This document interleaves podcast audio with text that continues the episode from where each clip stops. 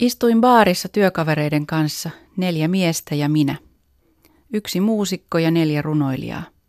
Oli levollista. Kukaan ei ottanut kuvia. Harmi, sillä salaa sisimmässäni olisin halunnut jakaa illastamme kuvan Facebookiin. Työpostaus, vähän niin kuin.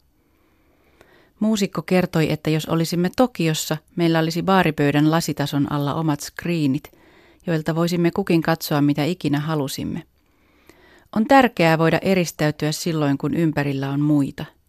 Japanilaiset osaavat väenpaljouden keskellä hallita oman tilan, sulkeutua. Vähän kuin me suomalaiset. Yksi runoilijoista ennusti, että tulevaisuudessa ilmaantuu kahviloita ja baareja, joiden konseptina on kieltää älylaitteiden käyttö. Kukaan ei saisi näplätä kännykkää. Se olisi varma hitti. Pian ihmiset ovat valmiita maksamaan sellaisesta, että oltaisiin läsnä, irti. Olen viime aikoina koettanut kirjoittaa runoja.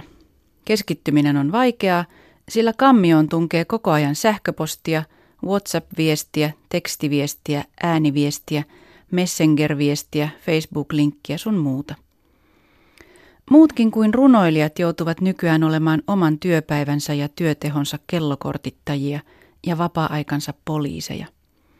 En saa mennä faseen ennen kuin olen tehnyt sitä ja sitä. Sulje sähköposti aina käytön välillä.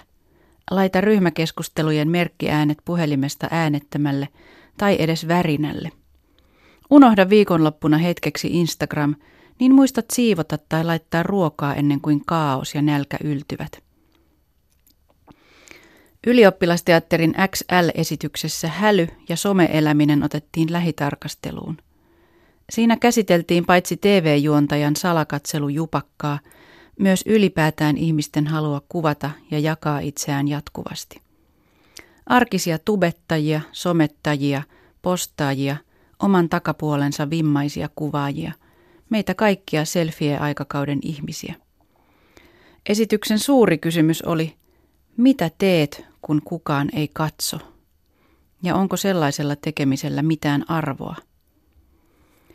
Sirpa Riuttalan ohjaamassa XL-esityksessä visioidaan kutkuttava tosi-TV-formaatti Mun on pakko Finland, jossa kansalaiset saavat tunnustaa noloimmat, turhimmat ja tyhmimmät pakkomielteensä. Kuka ottaisi tuotantoon? Johannes Ekholmin romaani Rakkaus Niinku koostuu mukalitteroiduista muka-autenttisista keskusteluista sekä kahden eri puolilla Eurooppaa olevan ihmisen – Joonan ja Sad Girl-nimimerkin maailmantuskaisista chattiviesteistä. Kolmekymppinen päähenkilö Joona kyseenalaistaa kaiken sen, missä paraikaa kahlaamme polviamme myöten. Mihin Facebook-tykkäyksillä pyritään? Ovatko ne vain vaihdantataloutta? Mitä tarkoittaa Facebook-kaveri? Onko hienoa, että niitä on mahdollisimman monta vai mahdollisimman vähän? Mitä on työ, niin kuin? Mitä kaikkea olemme valmiit myymään ilmaiseksi näkyvyyttä vastaan? Miksi omaishoitaja tai lastentarhan opettaja saavat vähemmän palkkaa kuin konsultti? Entä onko kirjailijan työllä mitään oikeutusta? Mitä on knausgordilainen rehellisyys? Joona on kunnianhimoinen vakavikko, mutta teos on hassu ja kepeä ja jankuttava – Supermarket nauhoitteessa se irvii ruokahifistelijöille. Kalliolaisten hipsterien aamuyön sekoiluissa kuvataan mediatyöttömien hörhellystä. Ekholmin teos yrittää, pinnistää, koettaa saada ajasta kiinni ja saakin. Google Hangouts nettipuheen nostaminen kirjan oleelliseksi sisällöksi on erityisen silmiä avaavaa ja vallankumouksellista.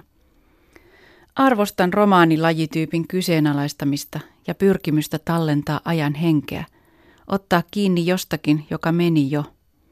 En tiedä milloin olisin lukenut näin virkistävää rimpuilua. Kolmas teos, joka loisteliaasti räpiköi ajassamme, on norjalainen TV-sarja Scam. Siinä chattiviestit on nostettu arvoonsa ja ne näkyvät katsojalle TV-ruudulla – Lukiolaisnuoret livettävät ja mesettävät sujuvasti yhtä aikaa. iPhoneit ovat aina auki, surisemassa ja sekaantumassa tilanteisiin. Skamissa 2010-luku ei kuitenkaan valtaa määräänsä isompaa roolia. 17-vuotiaiden tunteet ja intriigit ovat tunnistettavia ja ajattomia. En tunne katsovani sarjaa nuorista, vaan ihmisistä. Vain silloin, kun rakastavaiset riitelevät eivätkä löydä sanoja, muistan, että tuollaista se oli. Hirveästi pakahdusta, mutta ei kykyä muotoilla tunteita sanoiksi, ymmärrettävään muotoon. Tätä kolumnia kirjoittaessani tsekkasin WhatsApp-viestit kerran, vastasin yhteen. Huomasin, että meilejä oli tullut, mutta en avannut niitä. Facebook oli kiinni. Worldometers väestönlaskuri oli päällä. Siitä näen, että tätä kirjoittaessani Filippiineille syntyi 26 vauvaa. Ehkä enemmänkin, sillä varmasti näinä minuutteina Filippiineillä joku myös kuoli.